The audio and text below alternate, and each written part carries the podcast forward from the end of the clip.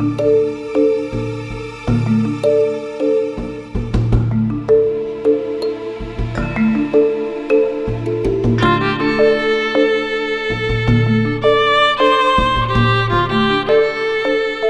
to Level with Emily Reese. This is music by John Robert Matz for Fossil Echo, an indie game that came out not too long ago. You'll hear more from John Robert in a few minutes. This weekend, November 18th through the 20th, is Gamers Rhapsody here in the Twin Cities. This is the third year for this uh, video game music convention, and we are so excited for it again. Jeron Moore, who's the producer behind the Pokemon Symphony and the Zelda Symphony, those amazing touring orchestral shows, he and I will have an onstage chat Friday evening. Saturday morning, Austin Wintory joins us via Skype for a panel. Saturday afternoon, Sam and I are going to walk you through how we build a show, and I'll do a little bit of live editing, and there will be demos and such. Then, just in general over the weekend, there's many other panels, there's jams, there's tournaments, and we hope to see you there. Our patron of the week is Danny Barstad. Danny is a friend of ours. He's kind of also a fantastic drummer. He's a gamer, a composer, an arranger. Uh, so, Danny shared his favorite music from the game Bully and also from a short flash game called Every Day the Same Dream. We start off talking about Bully that game is so weird because I played it a little bit as a kid. Yeah. I was like, oh, this game's pretty cool. And then for some reason, like years later, I was well into college or maybe even right out of college. I think I just saw that game laying somewhere and I was like, oh, that was a cool game. That music was really cool in that game. And like, yeah. I remember at the time not thinking like too much on the, like, I, I wasn't like paying attention to the music, but for some reason, years later, I was like, you know what? That music was really good. And now I'm like obsessed with that soundtrack.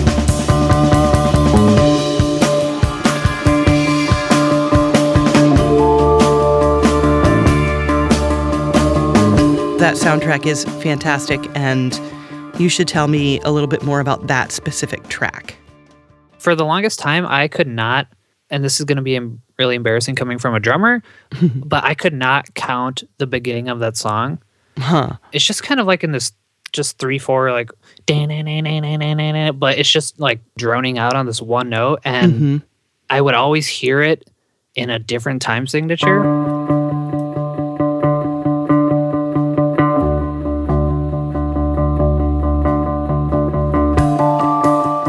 Then the drum fill would come in and it sounded like really off but really kind of john bonham like syncopated and really cool at the same time. And then when everything else came in i'm like oh there's the beat.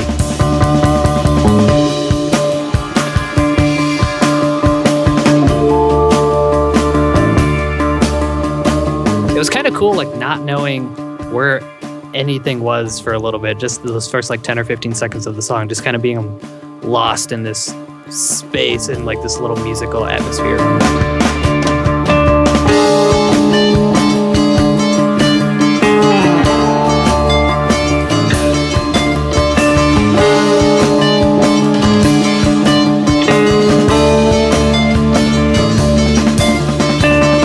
I would love for them to do a second one. That's one of those games where I of like I'm really not into like reboots or like sequels of 20 year old games and movies and TV shows and stuff like that. But man, if they brought back Bully 2, I'd be so stoked about it. I'd buy a PS4 for it.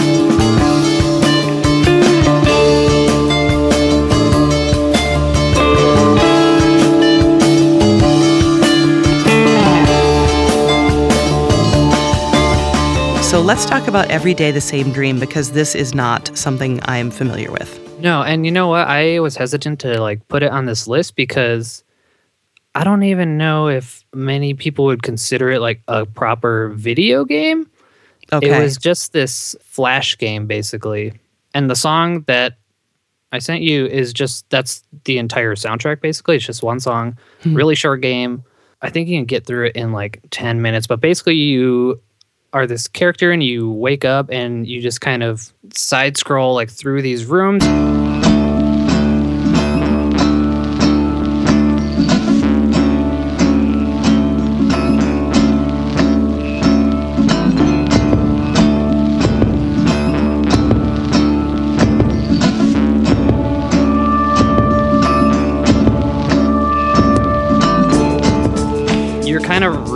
Reliving like Groundhog's Day almost. You're like reliving the same day, and every day you kind of like walk through the kitchen, and your wife's there, and she says something to you, and you go into the elevator, and the same person's there every day. Mm-hmm. You take the same route to work, and it's kind of supposed to be like you're this person who's not very, I guess, happy with their life or their job or whatever aspect of it.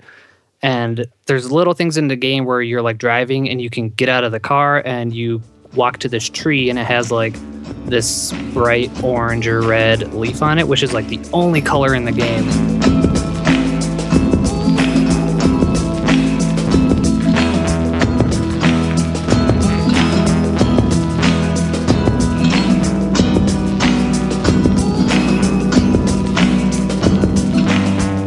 And it's kind of like this little glimmering ray of hope that just falls from this tree on this weird late fall, early winter day. And I don't know, the music to that is just, I will put that on repeat and just like jam out to it or just chill out and it like relaxes me or I'll put it on when I want to write or read. And it's kind of just like my go to meditating music, I guess.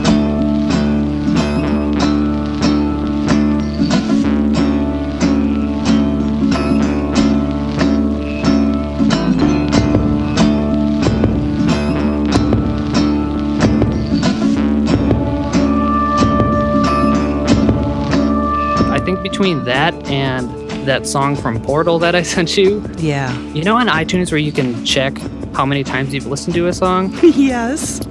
Those two are for sure the top two. Wow. And they're the top two by a lot. There's probably a couple hundred plays in between those two and the next most listened to track.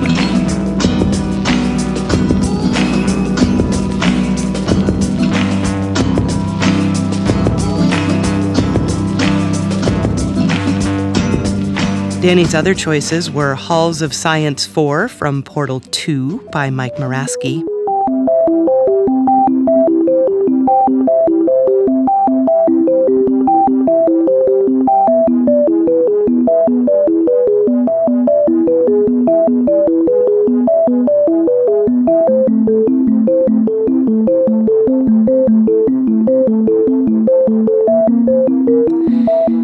The overture from Castlevania 3 by Hidenori Maezawa.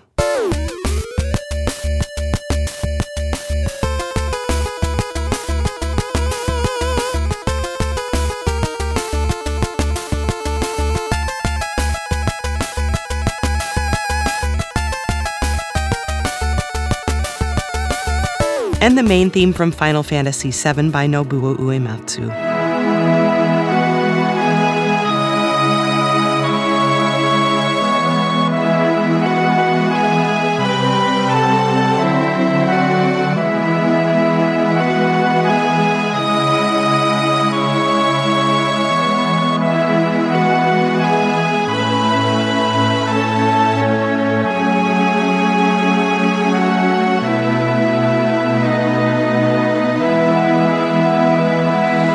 You'd like to share your favorite video game music with us, learn how to become a patron of the week at patreon.com slash level.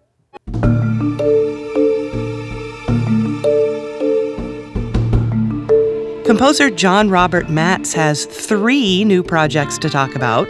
Two are out already, and one will come out shortly.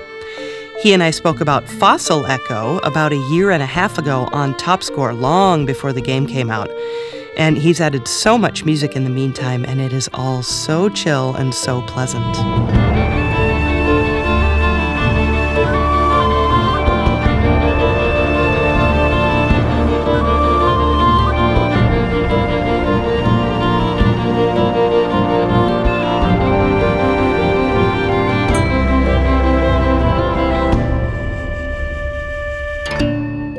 The overall philosophy I approached Fossil Echo with was uh, that I wanted it to sound organic, that I wanted it to sound acoustic, if you will. It was all, you know, the overall sound was going to be skins, like for you know for drums and stuff like that, and and mm-hmm. strings, mm-hmm. and wood and wind, and those sorts of kind of earthy I guess is the best way to put it, sounds or things I wanted to kind of embrace. And then the first thing I realized was even the best samples had trouble carrying just like a melodic line by itself or something like that. And so what I wanted to do very early on is I came up with this idea of like, okay, I'm going to do my darndest to make sure there's at least one real instrument playing at all times.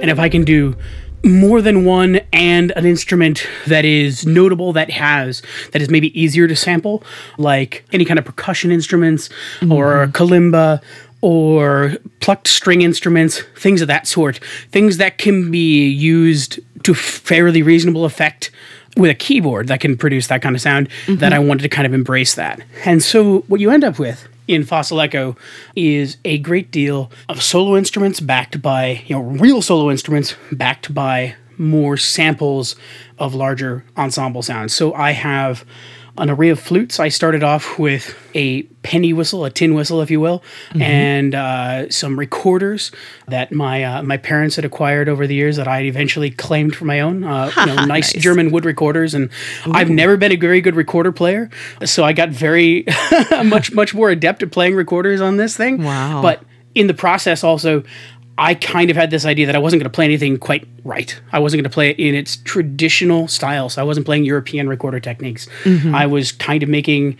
you know, there are there are some recorder techniques and some some effects I've applied to them that sound and make them sound much more uh, like Japanese flutes and things like that. yep. Some other stuff. And so it's, I it's thought it was shakuhachi ev- for sure. Exactly. That what you're hearing there is so like at the very beginning you start to hear that sound and like that kind of sound is actually mm-hmm. created by an alto recorder that has a copy of itself pitch shifted down an octave just as like a slow un- like an opposite of an overtone so it's wow. like a, a fundamental shadowing it and so you get this weird sound that's not it's real because it yeah. is real yeah. but it's not anything that actually could exist because you're getting this octave shadow below the primary tone and then i'm also playing it in a style that is you know imitative of you know different japanese flute techniques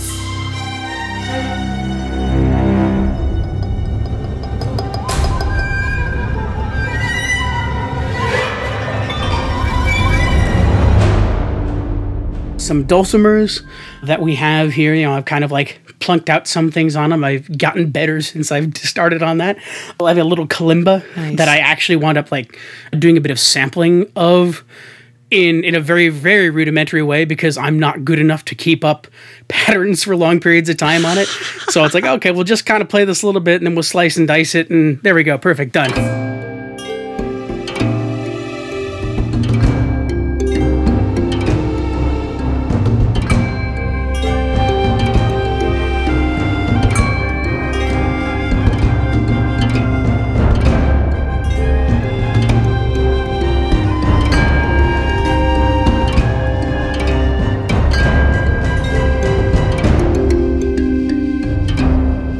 Kalimba isn't exactly as known as something like a recorder. So describe what kalimba is.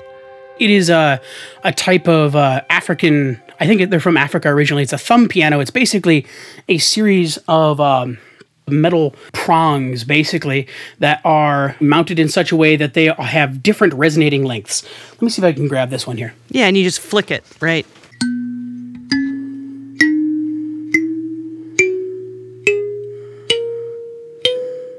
And the best part is that they're just like slightly out of tune. I just love that. And it's such a pleasant sound. It is. And so, like, I did stuff with that. And then, like, this is uh, not a chromatic instrument, it's a diatonic instrument, mm-hmm. which means that it only plays in one scale. And in this case, it's set up to be major with no chromatics. Yeah. So, I had to kind of like mess with that and warp it and bend it to make it play in other keys and fun other oh, things. And sometimes when it was particularly complex, I'd use uh, a very good sampled one. Mm-hmm. But I wanted to keep that kind of sound. It has a different sort of thing, and you hear that kalimba very prominently at the very opening of the game.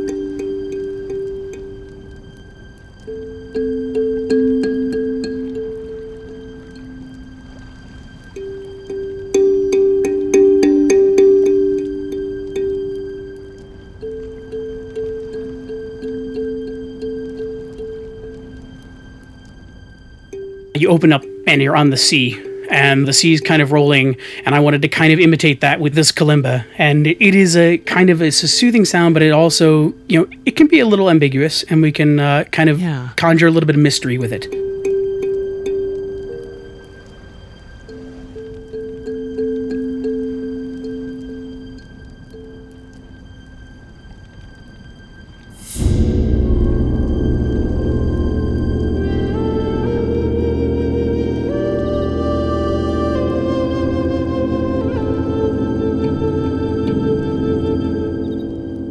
Describe what the game is. Fossil Echo is a 2D side scrolling platformer with this beautiful hand animated art style that is is incredibly French, but hmm. is like a Frenchman's view of the Miyazaki style of films. And that kind of actually makes sense because our artist and designer Philippe Crivaux is French, but is from a uh, tiny island called New Caledonia, which is nestled between, I think, Australia and New Zealand.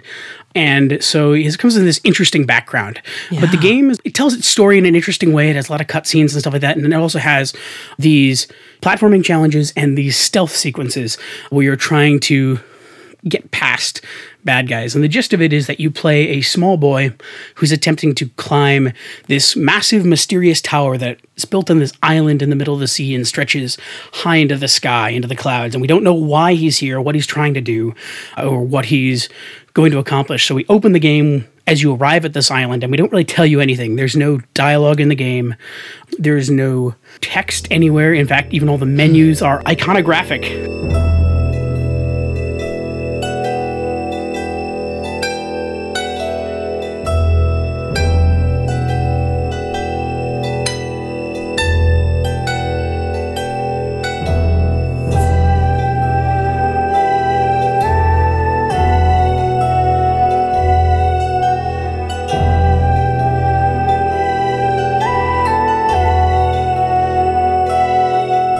Very kind of wrapped in mystery, and we kind of unwrap that as we ascend. And as we climb, we encounter bad guys, and the bad guys are very dangerous, and they will kill you in one shot. And so you have to kind mm. of, you know, but you're a kid, and you can't attack directly, mm-hmm. so you have to kind of play them off each other and slip past them unseen, or jump on them from well above to because you can't quite Goomba them in the classic Mario style. Got to get some momentum first. and so you make your way up this tower, and as you make your way up this tower, we arrive at these campfires where you light the fire and go to sleep. And then what happens is, in a very memento style, we kind of cut back in time mm-hmm. and see a bit of how we got here. And okay. then we play through some of the past, and then we go back to the present. And as we climb further up the tower, we cut further back into the past. And I don't really want to reveal too much because some of the mystery is part of the game. And there's a lot of stuff that it leaves open to interpretation. There are some multiple endings that you can unlock that will further elaborate on the plot in general and on the setting. And it's a fair bit to unwrap. And we like to leave people with a little bit of stuff to talk about, to discuss.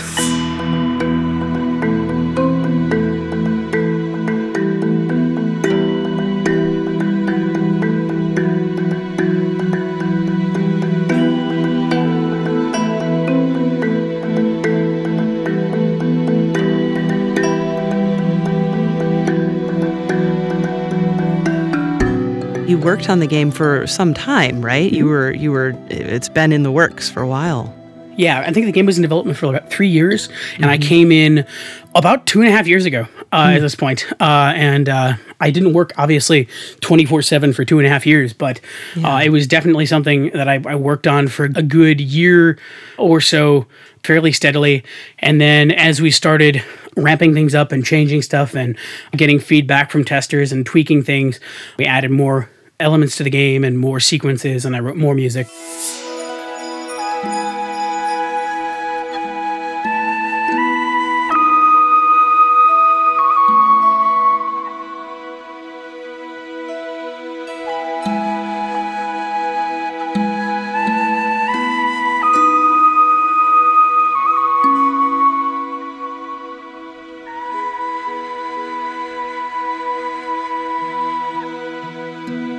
We've done pretty darn well in terms of claiming audio awards and things like that. You know, we've gotten mm-hmm. recognized by a few people, and we're up for a we're nominated opposite Inside actually uh, oh for my. a indie game contest in Spain, and so I'm.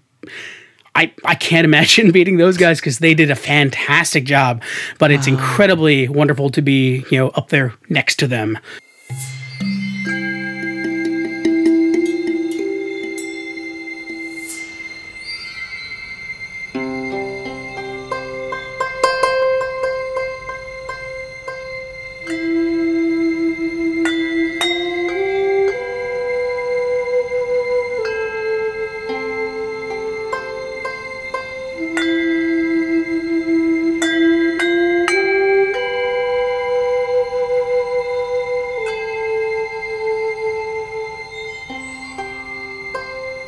About six or seven months into the project, from my perspective, we added a series of sequences where the player has to chase an object and it turns into kind of a vertical steeplechase and oh, you're climbing up this tower.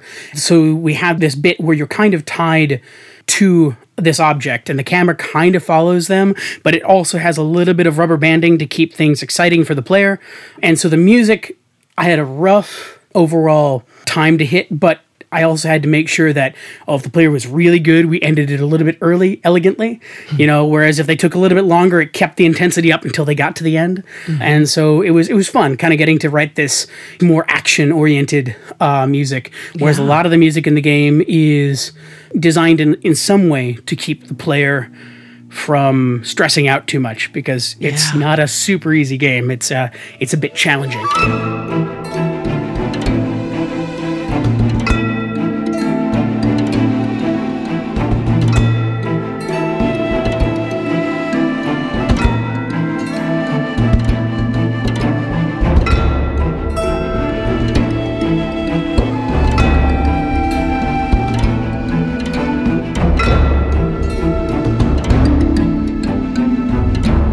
What else have you been up to? We've we've fossil echoed for a bit here. So you have a, a new project that we're we're talking on a Friday and it's just coming out today. So tell us a little bit about that.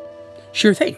So I have been part of a organization that was founded by a guy named Sebastian Wolff, who is a very, very insane, very brilliant man. And Materia is a collective, if you will, of composers, artists, and remixers and musicians that have kind of glommed together to make a series of ridiculously brilliant remix projects.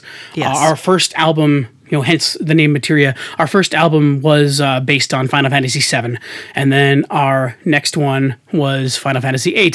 But we immediately have to kind of break with that trend, and we've done uh, albums for Undertale, for Everybody's Gone to the Rapture, for Sonic the Hedgehog, all of them, um, for uh, all kinds of fantastic things. And our most recent release, which goes out today, the day we're recording this, mm. is an album called Song Cycle The History of Video Games. And this is a weird, weird project that is kind of the brainchild of uh, Elizabeth Zharoff and to some smaller extent myself, making very late night kind of conversation. And we came up with this ridiculous idea. I think I wrote a poem and it was real dumb. And uh, it, it spawned this ridiculous notion of making an album of art songs, you know, in the style mm-hmm. of, of German Lieder and, mm-hmm. you know, Samuel Barber Schubert and Schumann, and this idea of like taking video game music and applying it to classical trappings.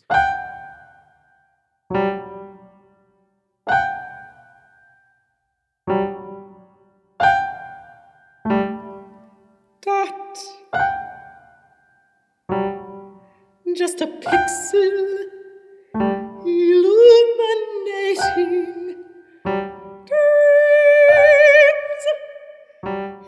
And so we have this album that we put together with five fantastic vocalists, or I should say, four fantastic vocalists and me. So we have Laura Intravia, who is with Video Games Live and doing a whole bunch of cool opera stuff on the East Coast. We've got Elizabeth Zaroff, who's kind of pushed this whole thing through to completion and done amazing work. And she is singing with LA Opera and I believe was previously with Seattle Opera and a bunch of other cool things. And she's mm-hmm. been all, all over the world. And we've got Annie Rosen, who is, I think, originally from the East Coast, but is now in here in Chicago and is singing with Lyric Opera. And then we've got Doug Perry, who is out again on the East Coast, and he is primarily known as a percussionist, but he has a great baritone voice. And so mm. we've recruited him into this nonsense because some reason Doug Perry is an icon of materia and plays on everything. And so we can't have a uh, materia project without Doug Perry. Okay. Uh, and then you've got me. And so we've yeah. got a full blown soprano, mezzo, alto, tenor, and baritone.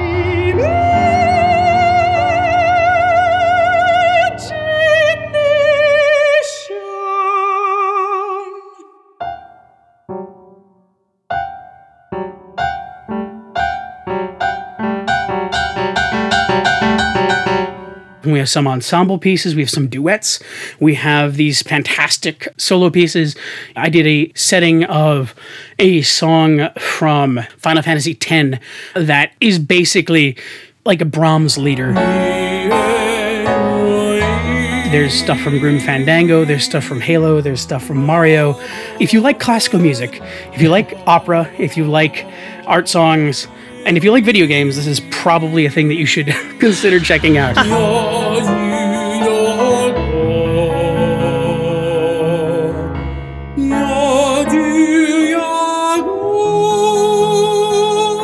What else have you been working on lately? I am uh, working on a game score for a game called For the King.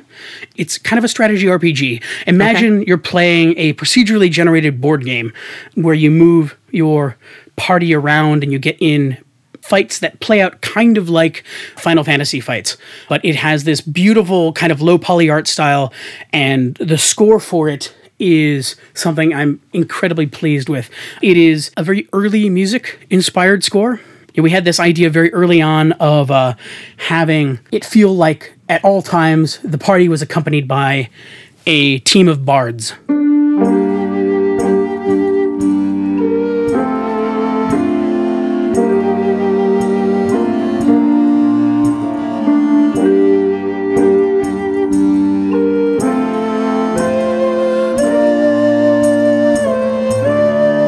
So like we have this core of the sound, which is this small, early music inspired ensemble, mm-hmm. and then when we get to bigger things, the bigger things start to bring in your more orchestral elements.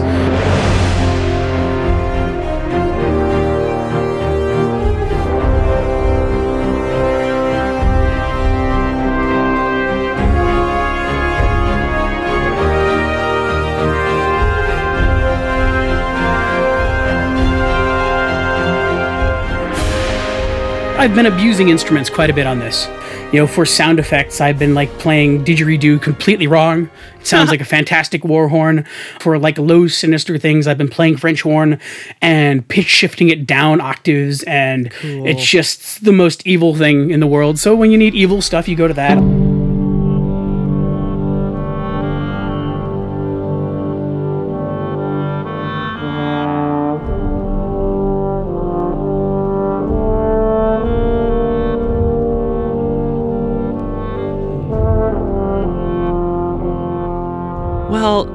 John Robert, it's always such a pleasure to, to get to catch up with you in this way. You know, often we run into each other at conventions when we're all, both moving 10 million miles an hour. So uh, it's just nice to have a nice, chill conversation with you for once. uh, it has been an absolute pleasure, as always.